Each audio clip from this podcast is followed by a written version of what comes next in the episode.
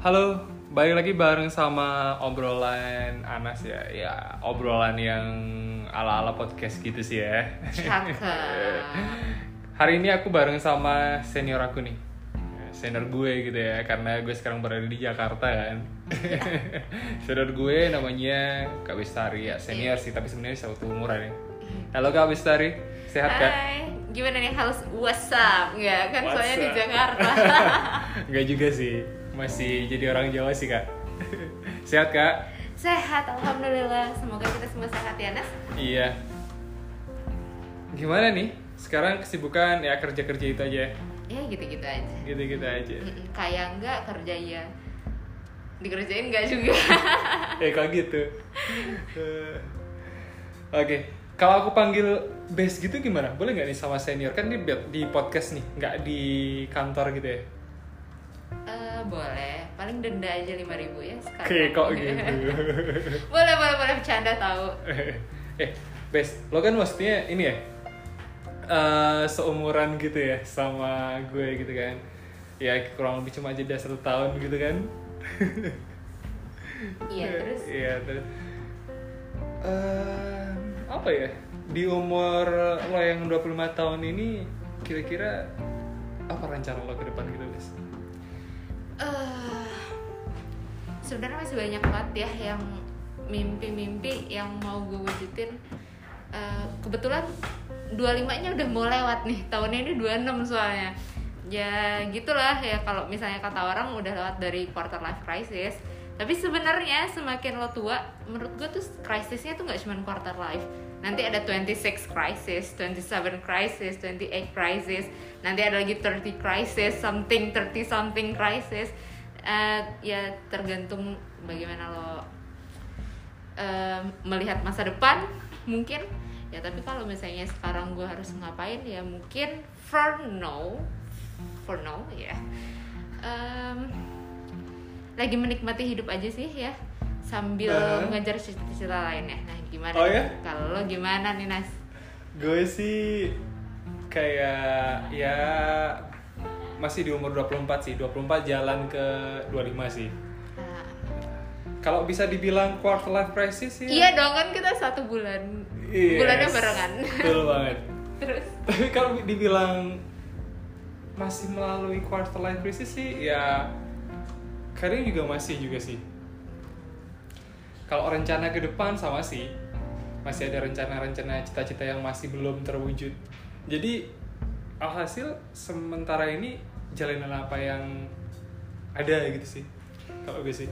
Tapi tapi tapi tapi ini lo tapi ngikutin ini nggak trending yang di Twitter beberapa minggu kemarin ini? Apa tuh? Jadi dia tuh kayak uh, ngedefine. Hmm. Bagaimana lo harus di umur dua puluh lima gitu. Jadi kayak dua puluh lima punya anak, dua puluh lima nikah, yes. dua puluh lima uh, financially yes. stable. Terus habis itu dua puluh lima uh, financial freedom maybe. Ya kayak kalau misalnya lo di umur dua puluh lima lo gak punya rumah, berarti nanti lo umur berapa lo gak bakal punya apa-apa. Yang kayak gitu loh. Nah itu gimana tanggapan lo? Gue sih berpikir ya, maksudnya kepikiran juga kadang. Gue udah umur dua puluh lima kan, gue udah umur dua puluh lima, terus apa yang udah gue capai, apa yang udah gue dapet, sama kedepannya gue mau ngapain itu juga masih jadi pikiran buat gue gitu. Hmm. Ya emang bener, di umur dua puluh lima itu emang umur-umur masa ketika kita bingung, gue sih. Kita bingung dan kita dituntut iya, untuk dituntut bisa le- bisa bingung lebih-lebih. Kok bisa? Menurut lo kok bisa dituntut bingung lebih-lebih gitu? Uh... nggak tahu ya, tapi gue nggak mau ngomong ini secara gender, tapi semua orang selalu bilang wanita tuh idealnya sudah menikah di umur dua puluh lima, uh, which means uh, I think it's sexist because everybody uh, have the right to be successful. Mm-hmm. Jadi kayak ya suka-suka dia, menurut kalau menurut gue nih sukses itu menurut pandangan masing-masing gitu. Ada orang yang bilang dia sukses dengan punya anak di umur dua puluh lima. Ada orang yang bilang dia sukses dengan S dua di Harvard di umur dua puluh lima. Ada juga orang yang bilang dengan dia create uh, every memory dengan orang yang dia kenal di umur dua puluh lima gitu. Terus ada juga orang yang bilang ada dia yang mau uh, udah bisa bikin orang tuanya naik haji di umur dua puluh lima. Kan sukses beda-beda setiap orang ya. Yes. Itu tuh didn't define by hegemony eh. gitu loh, should be. Nah, jadi ya kalau menurut gue uh, orang-orang yang ngedefine hal-hal tersebut emang selain seksis, ya sorry aja nih, ini terdengar sangat feminis, uh-huh. juga um, terlalu, sudah dibilang untuk zaman yang sekarang terlalu kolot ya, terlalu back iya at the time sih. Gitu. Tapi lo ada tuntutan nikah nggak nih, Nas? Gue ada tuntutan nikah tuh sebenarnya enggak sih, cuma kadang ya uh, culture orang-orang dulu itu ketika memang di umur dua puluh lima kan, pasti kalau udah kerja, hal yang paling sering ditanyakan tuh, kapan lo nikah gitu kan? Kapan sih sebenarnya lo nikah? Gue dituntut nikah nggak yang lo harus nikah umur segini, nggak.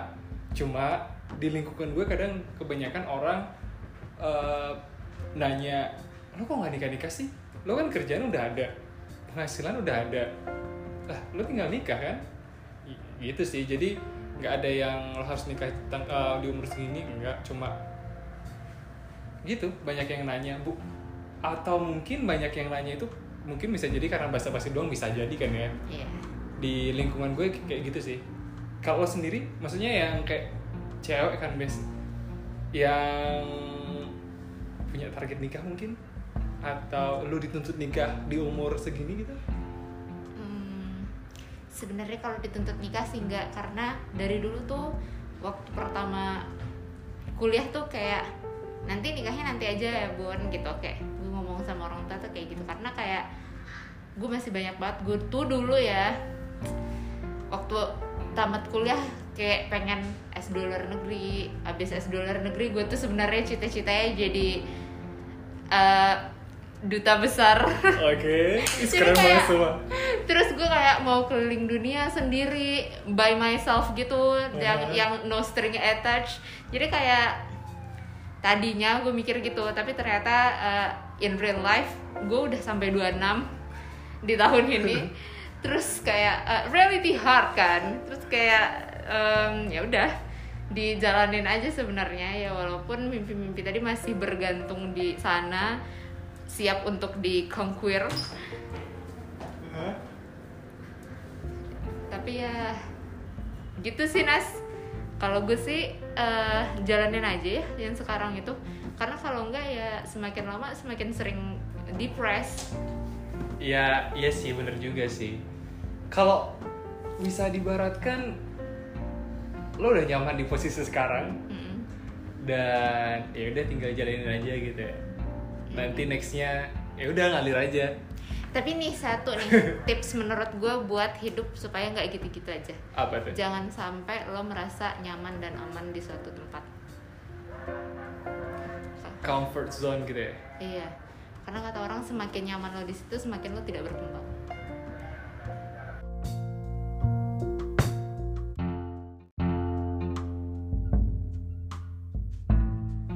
Tapi posisinya lu tuh ya Bes, sekarang lu di umur dua puluh lima mau ke dua puluh enam kan? Iya kan? Mm-mm.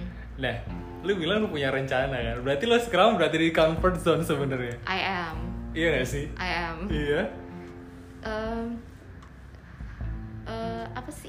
Moving on tuh hal yang tersulit Mas. Okay. Moving on dari mantan, uh. moving on dari kasur, uh-huh. moving on dari uh, suasana yang gini-gini aja. Apalagi sekarang covid kan. Terus kita semua kayak uh, tiba-tiba panic at anything. Terus kayak kalau misalnya lo punya stable job, stable salary, stable anything, kayak ya udahlah, terima aja lah dulu sementara yang ini gitu. Susah gitu untuk memacu diri tuh yang kayak oke okay, lo harus jalan, udah enggak di sini-sini aja, udah selesai gitu. Itu susah banget kayak, dan uh, gue biasanya tuh kayak butuh orang lain gitu loh yang kayak ngeliatin, duh teman gue udah jalan nih, gue juga mau deh gitu, kayak iri dulu baru bisa jalan ya. Susah banget emang anaknya ya. Gimana kalau lo gimana nih? Gue ini sih, gue kayak punya cita-cita sebenarnya. Gue sebenarnya pengen S dua juga, hmm. pengen S dua gue juga, tapi di satu sisi gue juga pengen settle secara finansial dulu. Iya. Itu sih.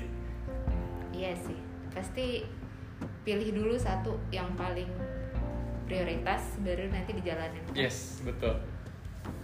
Iya sih. Tapi lo masih ada keinginan untuk ngelanjutin mimpi-mimpi lo? Masih banget. Masih banget. Masih banget. Tapi cuman kayak uh, kan kalau kita kuliah di luar tuh cuman satu tahun ya.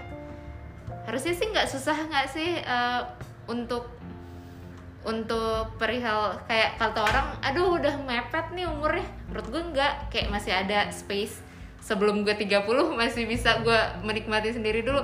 Nah tapi ya gitu, itu tadi. Jadi gue dalam gue tuh dalam stage moving on saat ini tuh kayak atau breaking through, antara itu deh, antara moving on and breaking okay. through. Ya pokoknya gue lagi menunggu sesuatu nih, setelah yang itu selesai, nah gue akan melakukan the next step yang gue tunggu ini. Satu-satu gitu. Iya, jadi salah satu yang gue tunggu ini mungkin sebentar lagi akan datang. Nah abis itu baru gue kayak oke okay, gue udah jalan, gue udah sampai di sini, udah gue jalan gitu. Berarti lo tuh maksudnya nunggu uh, timing yang tepat gitu kan ya sebenarnya. Iya. Tapi lo udah punya rencana, lo udah mau move on, dan lo punya kayak hati yang kuat, oh nih gue harus di ketika waktunya tepat gue harus cabut dan gue harus lanjut ke step ke step ke cita-cita gue selanjutnya gitu. Iya, kurang lebih sama nggak sih? Berarti kan kayak lo lo kayak milih buat gue uh, berfokus pada pundi-pundi dulu nih. Nah iya, iya kan, jadi lo kayak oke okay, pundi-pundi dulu lah, ntar yang lain bisa ngikutin gitu. Nah sekarang lo fokusnya kemana, terus nanti kemana gitu. Ya pasti kan harusnya kita semua punya goals-goals yang kayak gitu nggak sih? Yeah. Uh, bisa tapi, dibilang ini sih, berarti bisa, bisa dibilang lo tuh wanita karir berarti? Ya, yeah, yeah, I am.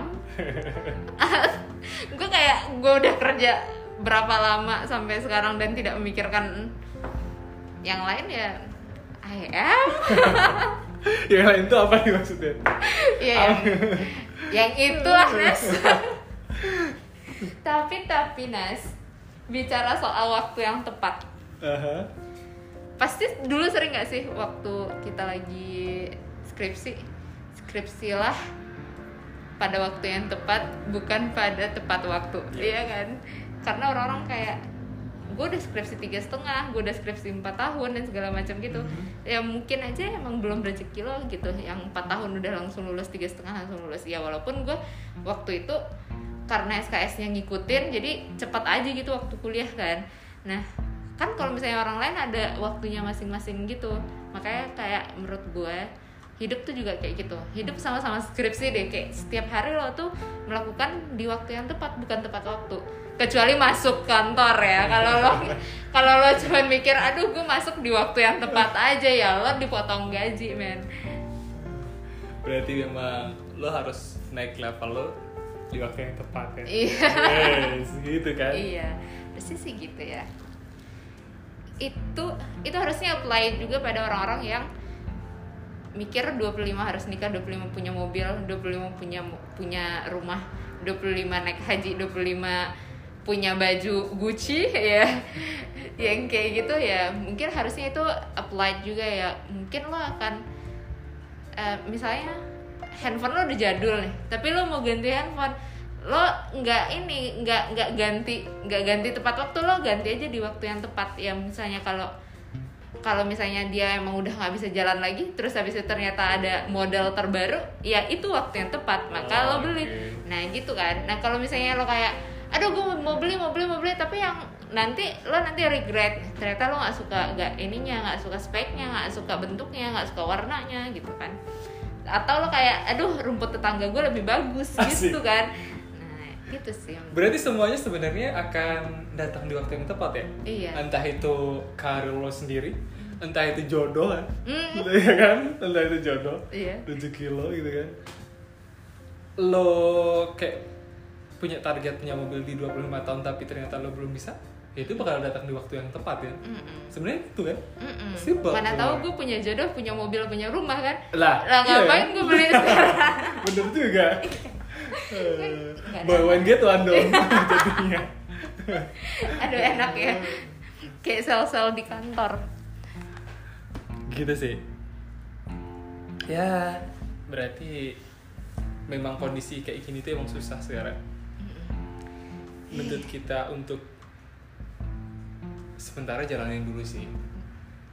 Bener sih, yang penting eh kalau dulu-dulu ya, sebelum yang ini, sebelum yang sekarang-sekarang itu tuh uh, ada ada label dari orang-orang tuh ngomongin kalau kita tuh nggak boleh toxic positivity, yang katanya ya ya kalau misalnya lo belum bisa ya nggak apa-apa, lo yang penting bersyukur. Kalau misalnya ini lo lo tuh tahu lo lo positif positif positif positif positif ya, kalau misalnya lo negatif ini ya nggak apa-apa kan, lo positif positif gitu. Kata orang ada yang kayak itu label sebagai um, positif eh, toxic positivity gitu, yang bikin orang lain tuh nggak mau nggak mau moving on gitu, karena waktu dia kayak terjerumus gitu, kayak jatuh, orang lain tuh bikin dia balik lagi ke belakang. Nah gitu, tapi menurut gue ya itu tuh adalah bagaimana lo melihat masalah, point of view aja gak sih? Jadi kalau misalnya lo digituin orang mungkin ya udah lo point of view-nya kayak oh ya gue punya ini yang bisa gue kembangkan lagi, nanti kedepannya itu bisa berpotensi untuk kemajuan gue di in the future gitu. Harusnya gitu ya, tergantung orangnya aja, yang bukan si toxic positivity-nya itu yang salah, tapi manusianya gak sih? Iya sih. Rock lo gimana? Sama ya, itu tinggal cara pandang aja sebenarnya ya, cara pandangnya aja cara pandang itu udah sesimpel itu, cara pandang orang. Tapi uh, aduh gue ngomongin gender tadi kan gue nggak mau ya, tapi menurut gue ya ada yang beda bagaimana pak cara laki-laki memandang hidup dan wanita memandang hidup. Kalau lo memandang hidup gimana kalau sebagai seorang cewek? Aduh gue nggak tahu nih, mungkin gue nggak cewek kali ya. um, gue cukup logis dalam memandang hidup gue. Menurut gue uh, bergantung pada orang lain bukan hal yang tepat sejak gue kecil. Jadi gue kayak gue bergantung pada orang tua atau gue bergantung pada teman atau gue bergantung pada siapa? Enggak, tapi gue socially active.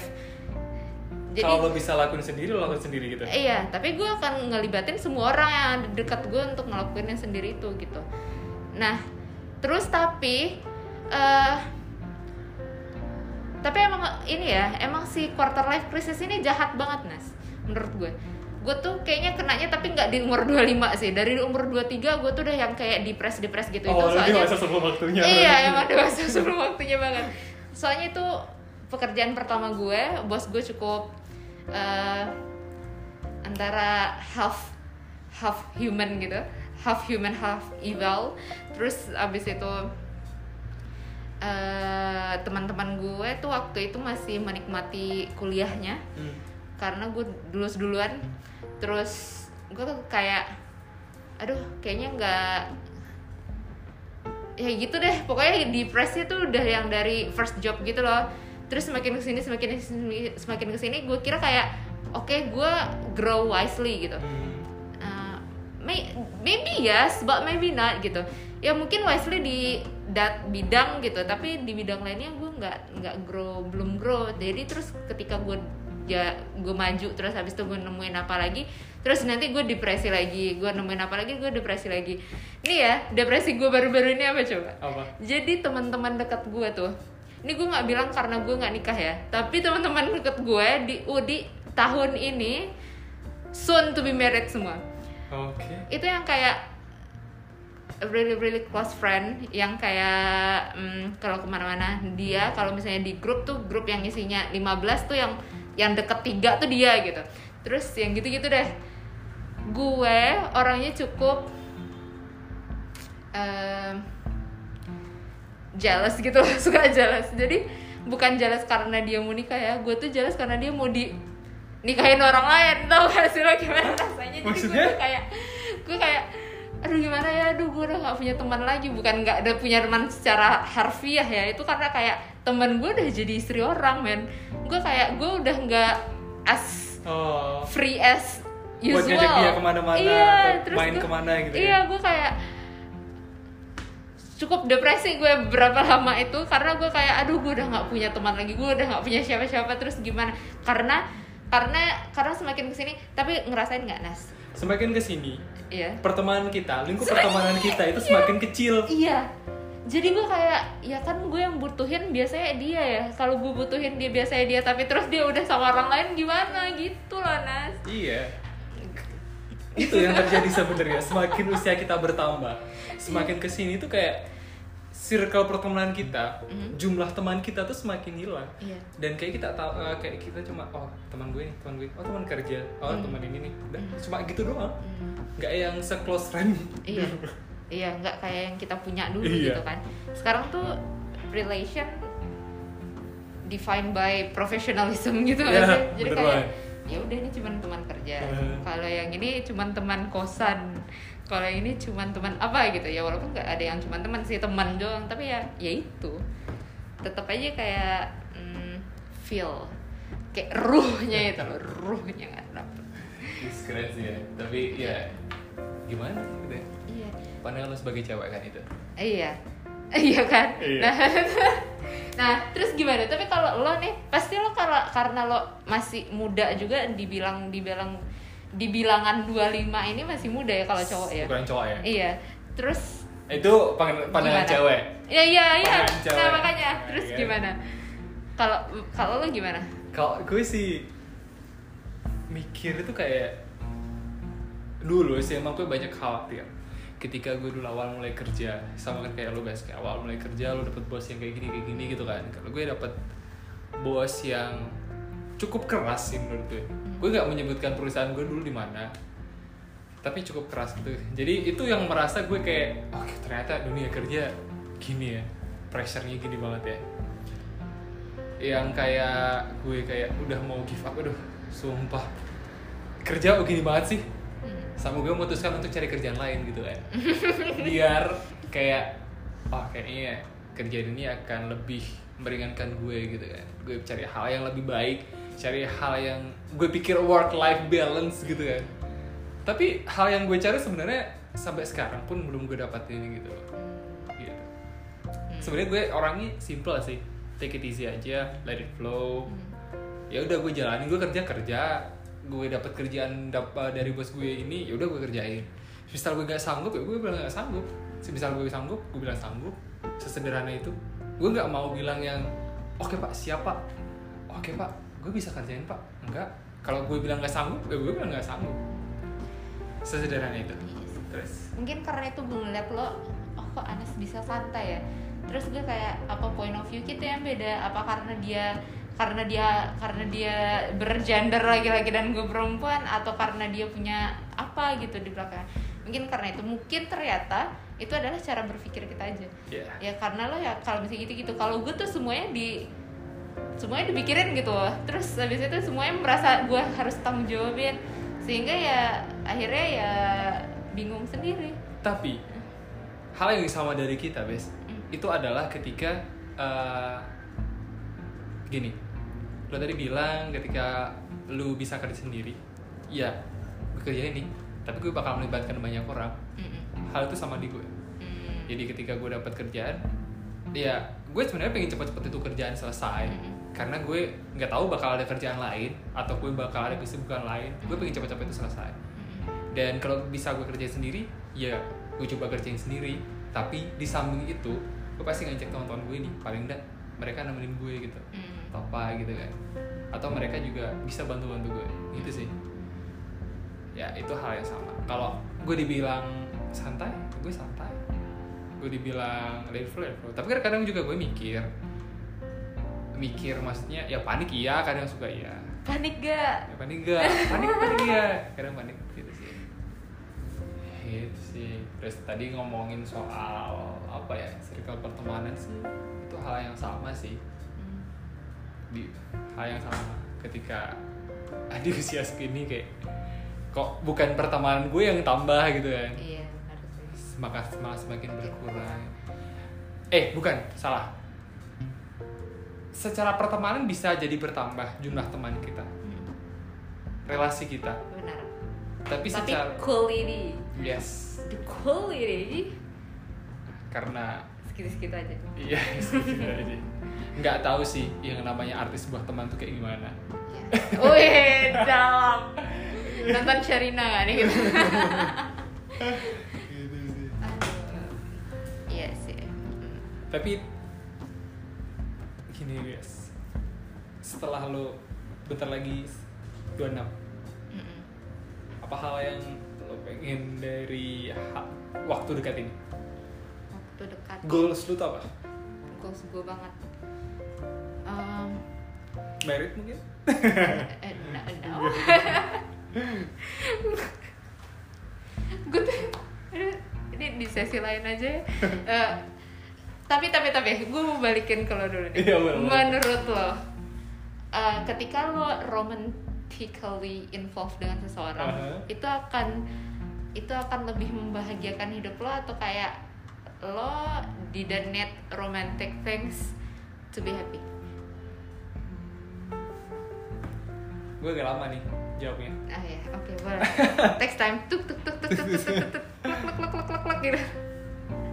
Um, ya itu tuh kayak apa ya? Bisa jadi kayak supporting system juga sih.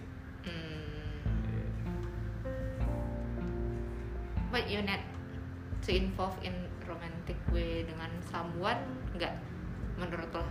Kayak kan ada nih orang yang runsing banget kalau nggak punya pacar.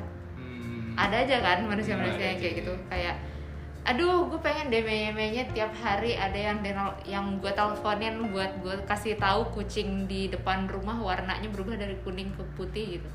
Ya kayak gitu. Loh, ya bukan orang yang kayak gitu sih. Oh, oke. Okay. Maksudnya tapi gue kalau semisal ngejalin hubungan seseorang bukan karena gue memang Uh, butuh hal-hal seperti itu, tapi gue karena memang uh, ya gue pacaran kalau di umur segini ya buat apa sih besok? Ya pasti buat nikah kan? Pasti buat nikah. Udah kayak pasti serius. Dia, yang pasti buat serius. Bukan cuma buat yang kayak gue nemenin, eh baru ngapain? Mm, udah, udah makan belum? Bukan yang kayak gitu. Bukan ya, gitu. Ya memang wajar hubungan itu ada yang kayak gitu sih. Memang sewajarnya hubungan yang kayak gitu, tapi bukan hal itu yang sebenarnya gue pengenin. Gitu loh. Yang gue pengenin ya long lasting, long term relationship gitu. Bukan yang bukan yang bukan gue panik juga sebenarnya ketika gue enggak ada yang merhatiin gue, enggak. Panik enggak? Ya oke. Okay. Enggak ada yang gue khawatir atau gimana atau gue kayak kehilangan sesuatu, enggak. Cuma ya itu dia. Kok cuma itu persis sama iya. Terus gue kayak uh, oke okay, nanti kita bahas di lain waktu karena ini terlalu deep ya deep. Iya sih. Deep conversation nih. Terus. Deep conversation. Jadi. Terus. Kalau orang tua lu nuntut apa gitu nggak sama lo? Hmm, belum sih ya. Baru-baru ini cuma nuntut gue supaya nggak kena covid aja nih. Tiap nelfon gini, jangan kena ya, kalau kamu kena nanti bunda yang pingsan gitu. Terus gue kayak iya, yang tuntutan gue cuman supaya gue nggak kena covid aja nih. Nggak yang ditanya Miss, ibu udah pengen cucu nih. Nggak, kebetulan kakak gue tuh cewek. Oh, dan belum nikah. Uh, udah nikah, oh, dan abis itu punya anak. Sekarang uh, otw umur dua tahun, itu ponakan gue. Jadi kayaknya uh, orang tua gue kalau misalnya soal yang itu kayak kalau daripada nambah satu lagi ya udah biar aja dia nanti dulu gitu. Ponakan gue tuh garang gitu loh, tiap hari dia teriak-teriak gitu, jadi sakit kali telinga telinga mereka punya cucu-cucu yang garang, jadi ya udah tidak ada tuntutan seperti itu yang, sih. Berarti yang orangnya yang lebih santai gitu ya. Okay. Atau terpaksa santai karena gue terlalu santai. Bisa juga. Iya, gak tahu kan, karena that's parents nas, that's what parents do. Kayak itulah orang tua kita tuh kadang bagaimana kita bahagia. Kita nggak tahu aja ternyata mungkin itu bukan kebahagiaan mereka, tapi terus mereka bah- bah- bahagia karena kita bahagia karena itu. Ya kan? Berarti intinya sebenarnya orang tua lu percaya apa yang sebenarnya lo pengen lakukan gitu kan? Mm-mm. Tapi tetap yang nuntut gak, gimana es dua nya udah jadi apa enggak gitu. kalau misalnya nggak jadi ya udah lo nggak usah keluar negeri, di dalam aja biar cepat gitu, kayak masih tetap dituntut, jadi kayak nggak dibiarin aja. Kalau lo gimana? Kalau gue, nah. orang gue gue tipe orang yang selalu khawatir sama anaknya. Hmm. Orang tua gue itu selalu pengen anaknya itu lebih dari orang tua. Hmm. Jadi kayak semua orang tua kayaknya ada. Iya, semua orang tua. Hampir semua orang tua. Kecuali ini kayaknya. Enggak jadi. Apa nih? Orang tua gue selalu mikir kayak gitu. Dan orang tua kayak khawatir sama anaknya, khawatir orang, contohnya kayak uh, mas kapan nih nikah? Masih suka ditanyain sih. Hmm. Ya kayak gue yang cerita di awal tadi, lingkungan gue kayak lingkungan yang sering nanyain ketika lo udah kerja, ya lo kapan mau nikah? Hmm. Gitu sih. Sama kalau semisal orang tua gue juga lebih ke nyerahin apa yang lo lakuin, kalau itu memang buat lo seneng dan itu bukan hal yang salah, why not? Yeah. Gitu kan? Yeah, selama itu memang on the right track? Yes, why not? Why not? Gitu sih. Ya tinggal cara kita ini aja sih, cara kita menjalaninya.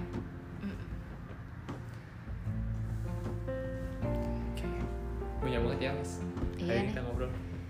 Gue pengen ini deh, pengen ada satu posan gitu hmm. di Instagram gue dapet. Ini karena teman-teman dekat gue banyak juga yang lagi ini banget sekarang kan, uh, depressed karena uh, jodoh. Ada yang kayak butuh jodoh, ada juga yang ditinggal jodoh gitu-gitu kan, banyak banget ya. Ada yang juga ini memaksakan diri untuk dia. Ih, it is, it is. Iya gak sih? Ada. Terus ya gitu. Jadi terus gue kayak suatu hari gue nemu nih posan, terus gue langsung si post ini, gue langsung kayak share gitu sama mereka, kayak please kalian do this gitu. Itu kayak judulnya tuh How My Goals Have Changed gitu loh. Kan yang tadinya get married before thirty, when I'm ready. Iya, terus di rubah jadi mana ready yang tadi kita bilang. Terus waktu uh, bilang financially stable dan lain-lain, ya retire with millions bisa kita rubah jadi retire with memories misalnya. Terus abis itu be the best, kan kayak terlalu dipaksakan untuk menjadi yang terbaik yang tadi kita cerita, tapi ternyata itu nggak baik kan. Kan kedepannya kita harus kayak bisa untuk take it easy, kalau kata lo tadi kan. Itu kayak ya be present. Terus uh, find an attractive partner yang tadi. Terus kayak ya find someone who I deeply connect with yang lo bilang. Karena itu kayak lo mau ngapain pacaran, pacaran umur segini tuh bukan bukan buat attract each other gitu kan.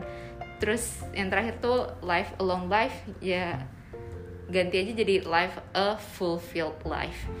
Jadi how you make your life be meaningful gitu. Asik.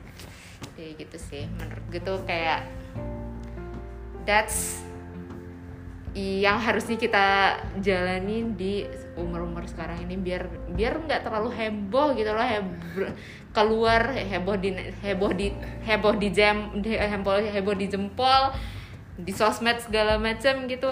Tapi kita nggak, we didn't think others perspective.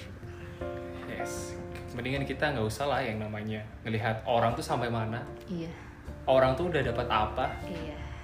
Orang udah punya apa.